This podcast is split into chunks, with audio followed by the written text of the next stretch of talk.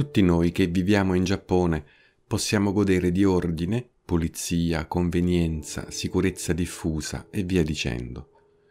Spesso, in quanto occidentali, il Giappone ci sembra mancare di coraggio adulto e abbondare di un irritante infantilismo. È in effetti difficile convincere il Giappone a improvvisare, provare nuove strade, scommettere su qualcosa di nuovo, quando questo qualcosa venga dalla proposta di un singolo. E ciò accade in particolar modo sul posto di lavoro. È difficile ottenere più fiducia di quanta non ce ne sia stata già accordata. È difficile anche cospirare, perché tutti sembrano agire come se avessero gli occhi dei genitori addosso, una specie di sindrome di Robertino. Poi basta guardare Tokyo e non ci è possibile comprendere come, senza coraggio, senza idee, senza che nessuno sembri avere il coraggio di osare, e spesso avendo le forze della natura contro, sia stato possibile aver costruito città simili o aver dato il via, a suo tempo, a ondate rivoluzionarie e irresistibili di costume e tecnologia, che fanno oggi del Giappone una delle mete turistiche, spirituali e stupefacenti, di maggior tendenza sul pianeta. Ma andiamo con ordine. Sei su Reiwa, l'audioblog e podcast dal Giappone, sul Giappone, dedicato al Giappone. Ti ricordo che puoi sostenere questa produzione su patreon.com/mavilio. Le musiche di sottofondo sono prodotte a Tokyo da Emiliano Ruggero, da Sapporo, testi e voce di Alessandro Mavilio.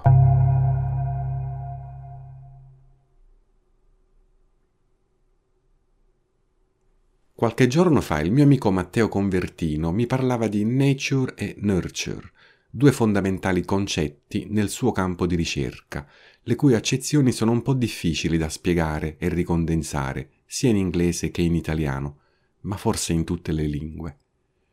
E infatti insieme non siamo riusciti a trovare una definizione di nurture in forma di sostantivo unico e che fosse breve, netta e precisa per il discorso che stavamo facendo. In realtà ciò che la scienza delinea e approfondisce oggi è spesso già stato osservato in passato. Ad esempio, il binomio nature e nurture è stato già ampiamente definito dal Taoismo, nel binomio, forse più misterioso e imprendibile, di via e virtù. Ovviamente, una ridefinizione finale e conclusiva di questi due concetti dipende dal campo applicativo di riferimento.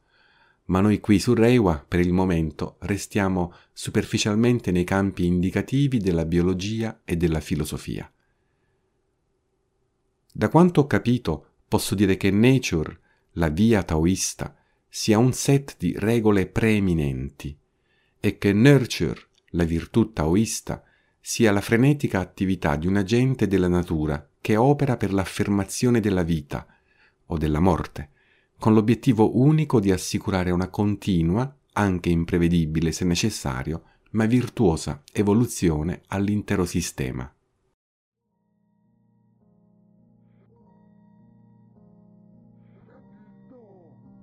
Alcuni passi del capitolo 51 del Tao Te Ching.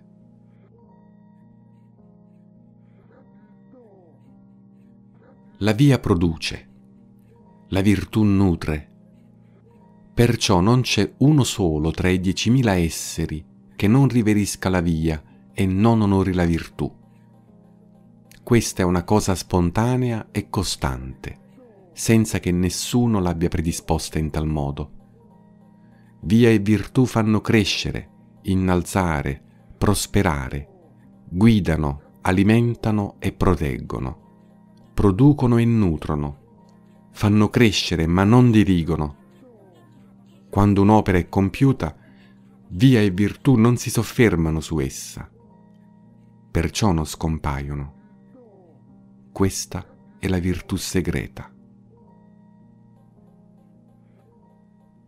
Io in questo mio contributo mi riferirò al concetto di nurture, di virtù, con il termine di sostegno, con la S maiuscola.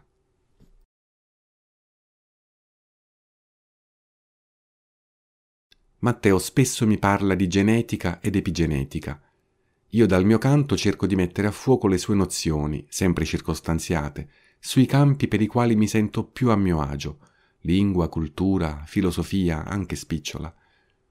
Nei nostri incontri, da qualche parte nel sottosuolo della stazione di Sapporo, spesso anche tra molte risate, cerchiamo di svelare i lati nascosti e scivolosi della società giapponese.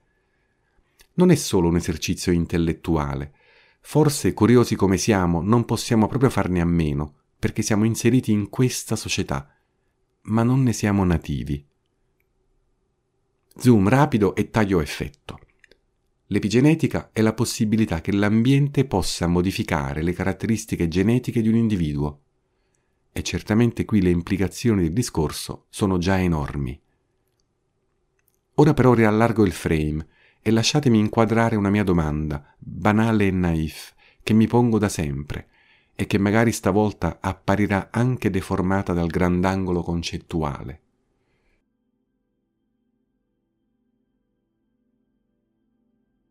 Perché il Giappone è così giapponese? Intendo dire così unico e pur coerente, pur in molte sue assurdità.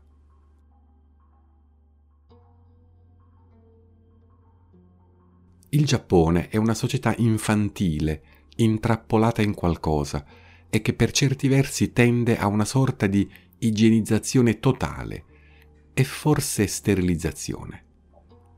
Anche se molti non si accorgono di questo suo modo di essere, la società giapponese è capace ogni giorno di sostenere le sue masse nei necessari atti di sopravvivenza e autoaffermazione, atti collettivi ma anche individuali. Ci sono molte regole non scritte in Giappone e tutte sono ben interiorizzate dai giapponesi e dalla maggior parte degli stranieri che accetta di vivere qui. E io credo che questa facile interiorizzazione delle regole fondamentali accade in primo luogo grazie all'attenzione che in Giappone è riservata alla progettazione e riprogettazione degli ambienti, una continua rivistazione su larga scala e minutissimo dettaglio. Sì, la cura degli ambienti è praticamente tutto qui. Il Giappone è un bonsai. È curato, deformato, spesso costretto, trimmato all'inverosimile, ma certamente mai dimenticato, mai lasciato al suo destino.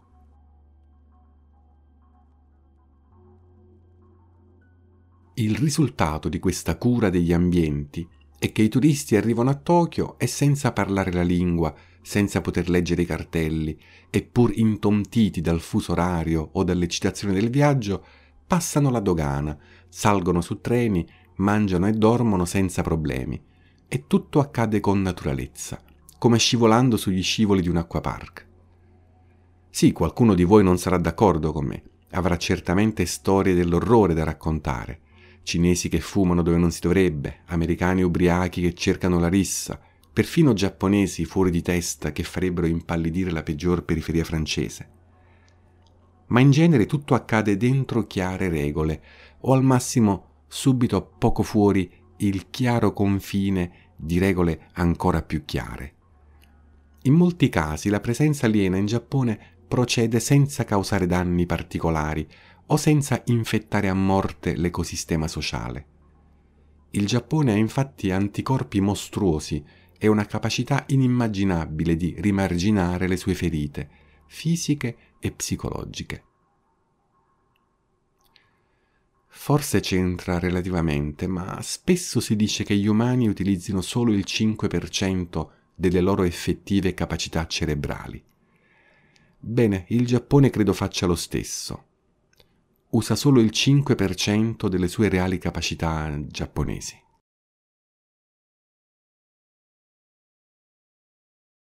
Cerchiamo di capire.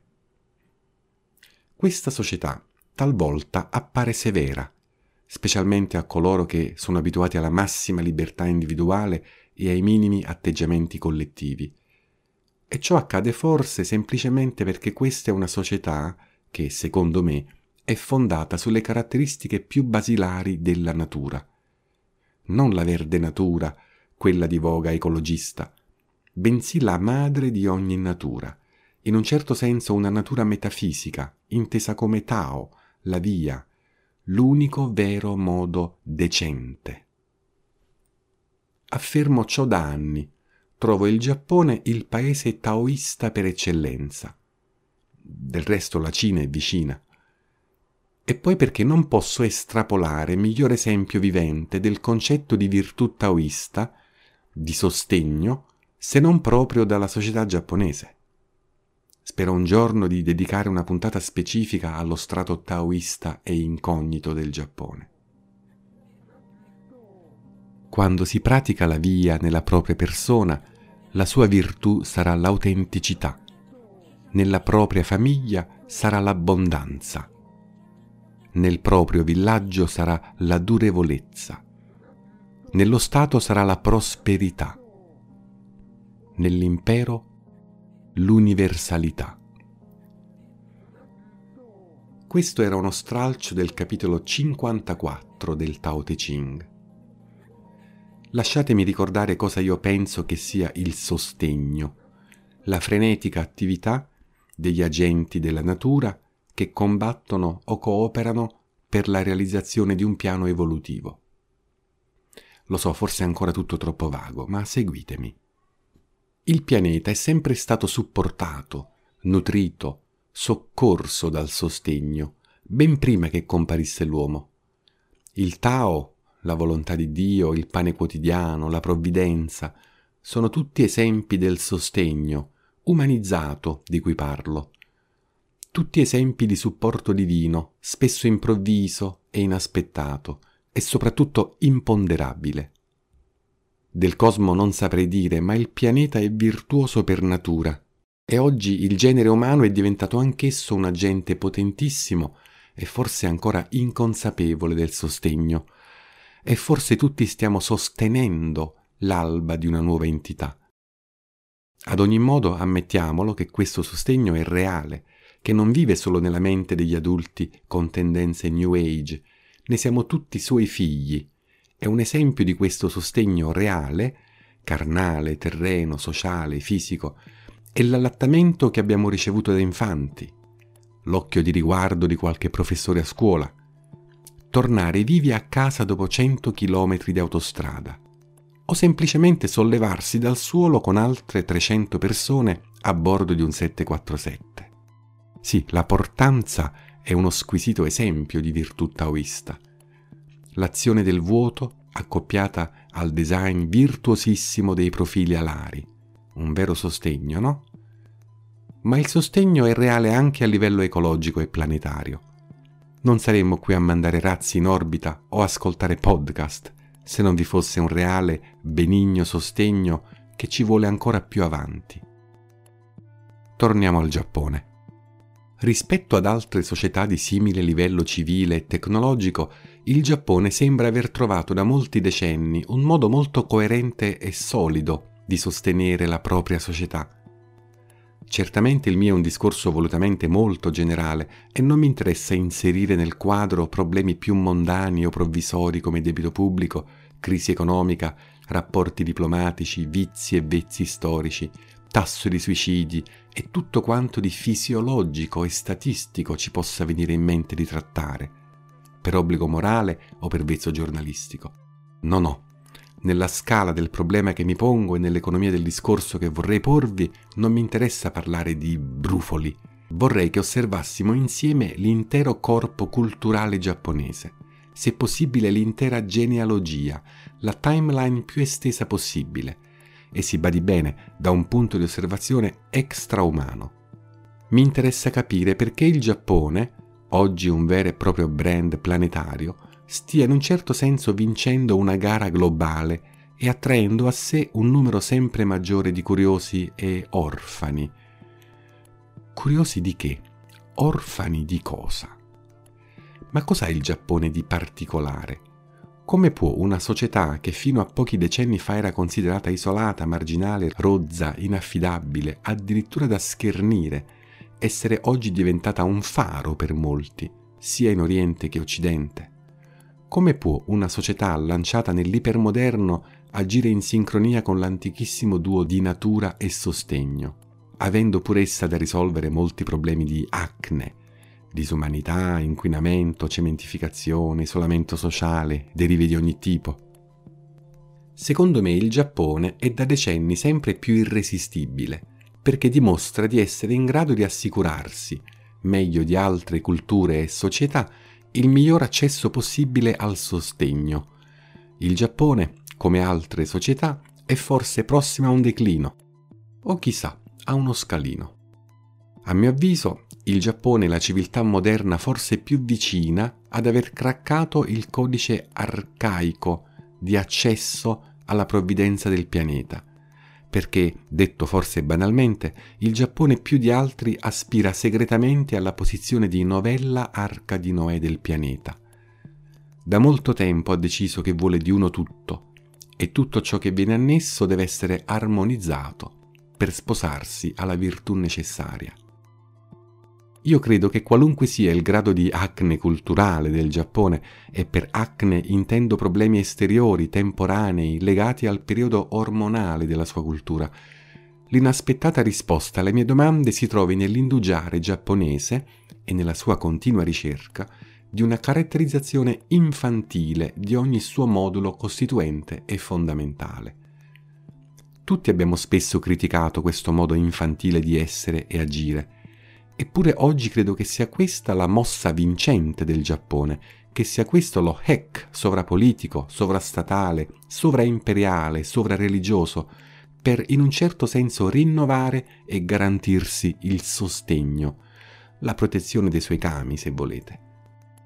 Si parla da sempre della caratterizzazione infantile del Giappone, più spesso per quanto riguarda arte e costume, o come la causa di tutti i suoi problemi contemporanei, ma non ho mai letto o sentito ciò che sto per dirvi. Le caratteristiche infantili di una società sono spesso viste come negative perché sottraggono effettivamente attenzione e partecipazioni politiche e dunque minano il potere delle istituzioni umane classiche e la democrazia, concetto quest'ultimo forse vintage e ormai superato anche e proprio in molte società occidentali. Mi è evidente oggi che la maggior parte dei giapponesi non voglia essere davvero sostenuta da un'elite politica, ma abbia scelto da sempre di essere sostenuta dal sostegno in sé, dal sostegno naturale, più antico e potente di ogni sua sottocreazione provvisoria. E funziona. Il Giappone, in quanto meccanismo, funziona. Anche se la classe politica è antiquata e disonesta, tollerata, anche se la natura sembra volergli imporre sovente prove di resistenza da mettere in ginocchio qualunque altra civiltà, il sistema Giappone secondo me funziona perché nutre e protegge il lato infantile degli adulti, semplifica la partecipazione al mondo contemporaneo, ormai complessissimo, attraverso quella saggezza taoista che tipicamente pone l'infanzia in una posizione sicura e apicale nella struttura fondamentale di cose e relazioni. Non amo i complotti, ma per amor di dovere potrei suggerire che l'infantilizzazione del Giappone possa essere stata una mossa strategica e politica o corporativa molto fine, concepita ad arte, appunto per viziare e ridurre i giapponesi al grado minimo di maturità adulta, abbastanza per poter partecipare alla società e consumare, senza rischiare di diventare un popolo agitato come altri. Ma se anche questa mia illazione fosse reale, il risultato potrebbe aver superato le aspettative e questa politica potrebbe essere stata disarcionata dal suo stesso cavallo. Una volta che d'adulto ti affidi al sostegno della famiglia, della ditta, della città, del paese, ritrovi e riconosci il sostegno dappertutto nel mondo. Ti convinci che esso ha imperato da sempre e che continuerà per sempre, e che stavi comprando a caro prezzo qualcosa che era disponibile gratuitamente in natura. Del resto anche tu, se volessi provare a fondare la tua vita sulla fiducia per un'entità potente e superiore, non preferiresti farlo al massimo livello, oltre i dazi e le sanzioni di politica e religione? Perché dare la propria fiducia a un rivenditore o un intermediario? Ma io credo più ai bambini. Ascoltiamo il capitolo 55 del Tao Te Ching. La pienezza di colui che è impregnato della virtù è simile a quella di un lattante. Gli insetti velenosi non lo pungono, gli animali selvaggi non lo graffiano. Sebbene le sue ossa siano deboli e i suoi muscoli molli, egli stringe con forza. Sebbene non conosca ancora niente dell'unione del maschio e della femmina, il suo membro si erge. Sebbene gridi tutto il giorno, non diventa rauco. Questo avviene a causa del completo sviluppo in lui dell'armonia naturale. E il fatto che il Giappone si fondi su una diffusa dimensione infantile potrebbe essere anche alla base dei suoi inarrivabili standard. Se negli anni costruisci o ottimizzi una società per uso infantile, devi renderla sicura in ogni senso, facile da usare, lampante, istintiva, e questo è il punto cruciale e forse unico del Giappone. Sicurezza e regole, sicurezza e regole. Nulla di più squisitamente infantile, possibilità di succhiare quasi ovunque, fumo o bevande, marciapiedi protetti o perfettamente contrassegnati, semafori ritmici e sonori in ogni dove, case in cui entrare tassativamente senza scarpe. E italiani, che piacere! Rifiuti da trattenere e riportare a casa, sicurezza e regole, mai davvero stupide, e tutte tarate per il massimo godimento collettivo, agevole e infantile dello spazio, che a pensarci bene è qualcosa di imprescindibilmente comune. Se l'ambiente è chiaramente governato, i bambini diventeranno naturali ambasciatori di ogni regola, ameranno ogni sua regola. La chiave per il successo del sostegno in Giappone è di aver modificato e di ancora modificare, anche lentamente ma con costanza, ogni ambiente, in modo da generare o rifinire dove necessario le regole per ottenere uno spazio sociale che sia sempre più virtuoso e al tempo stesso infettivo. Ma certamente un certo grado di volontà politica ci deve essere in Giappone, se appalti, progetti e rifiniture degli ambienti volgono in tale direzione. Allora perché i politici e gli amministratori sembrano così di buon grado assecondare questa tendenza? Beh, il sostegno sostiene anche i furbacchioni. Spesso mi capita di vedere scalinate con 2 o 3 corrimani, uno sopra l'altro, a diverse altezze, per persone alte, normali e bambini. Una grande attenzione e gentilezza spesso può triplicare la fornitura di materiali da costruzione. Ma io credo che l'attenzione per gli ambienti da parte dei responsabili sia dovuta alla stessa mentalità dei responsabili, che è stata modificata per sempre proprio quando erano bambini, modificata dagli ambienti già virtuosi che hanno abitato, e così essi, anche da adulti, sostengono la riedizione degli ambienti della loro società, così come farebbe un bambino molto saggio e potente. La modifica permanente di un gene sembra essere possibile solo quando si è bambini, nei primi 5 anni di età. Se l'ambiente dove sei cresciuto ti ha garantito sostegno, accessibilità, sicurezza e comodità, ne sarai in un certo senso schiavo per sempre. Sarai letteralmente cablato per cercare, usare e ricreare tali spazi. Come i gesuiti che insistevano per voler allevare ed educare i bambini da 0 a 6 anni, per possedere per sempre la loro mente e il loro credo, anche in Giappone, una volta che l'ambiente, inteso anche come famiglia, scuola e municipalità, dà forma finale ai geni ancora morbidi dei bambini, se ne ricava un duro esercito di giapponesi, un po' gesuiti, che con molta virtù taoista spinge per una ulteriore giapponesizzazione del giapponizzabile. E chissà, il Giappone moderno, per come possiamo noi oggi goderlo, potrebbe provenire anche dal breve ma drammatico incontro con i gesuiti. I giapponesi, che sono stati sempre fini osservatori, come loro solito, potrebbero già all'epoca aver messo a fuoco la strategia puericultrice dei gesuiti, aver sottratto loro l'arma più potente del mondo, di fatto una vera e propria procedura di ingegneria genetica infantile, e aver aggiunto quest'arma al proprio arsenale culturale. Grazie per aver ascoltato fin qui. Non so da quale piattaforma tu mi abbia ascoltato. Se puoi lascia un like, un commento o una domanda. Assicurati di esserti iscritto al canale e di ricevere le notifiche della pubblicazione di ogni prossimo contenuto. Spero vorrai continuare questa esplorazione con me e magari partecipare alla produzione, seguendomi e sostenendomi su patreon.com/mavilio. Ti aspetto.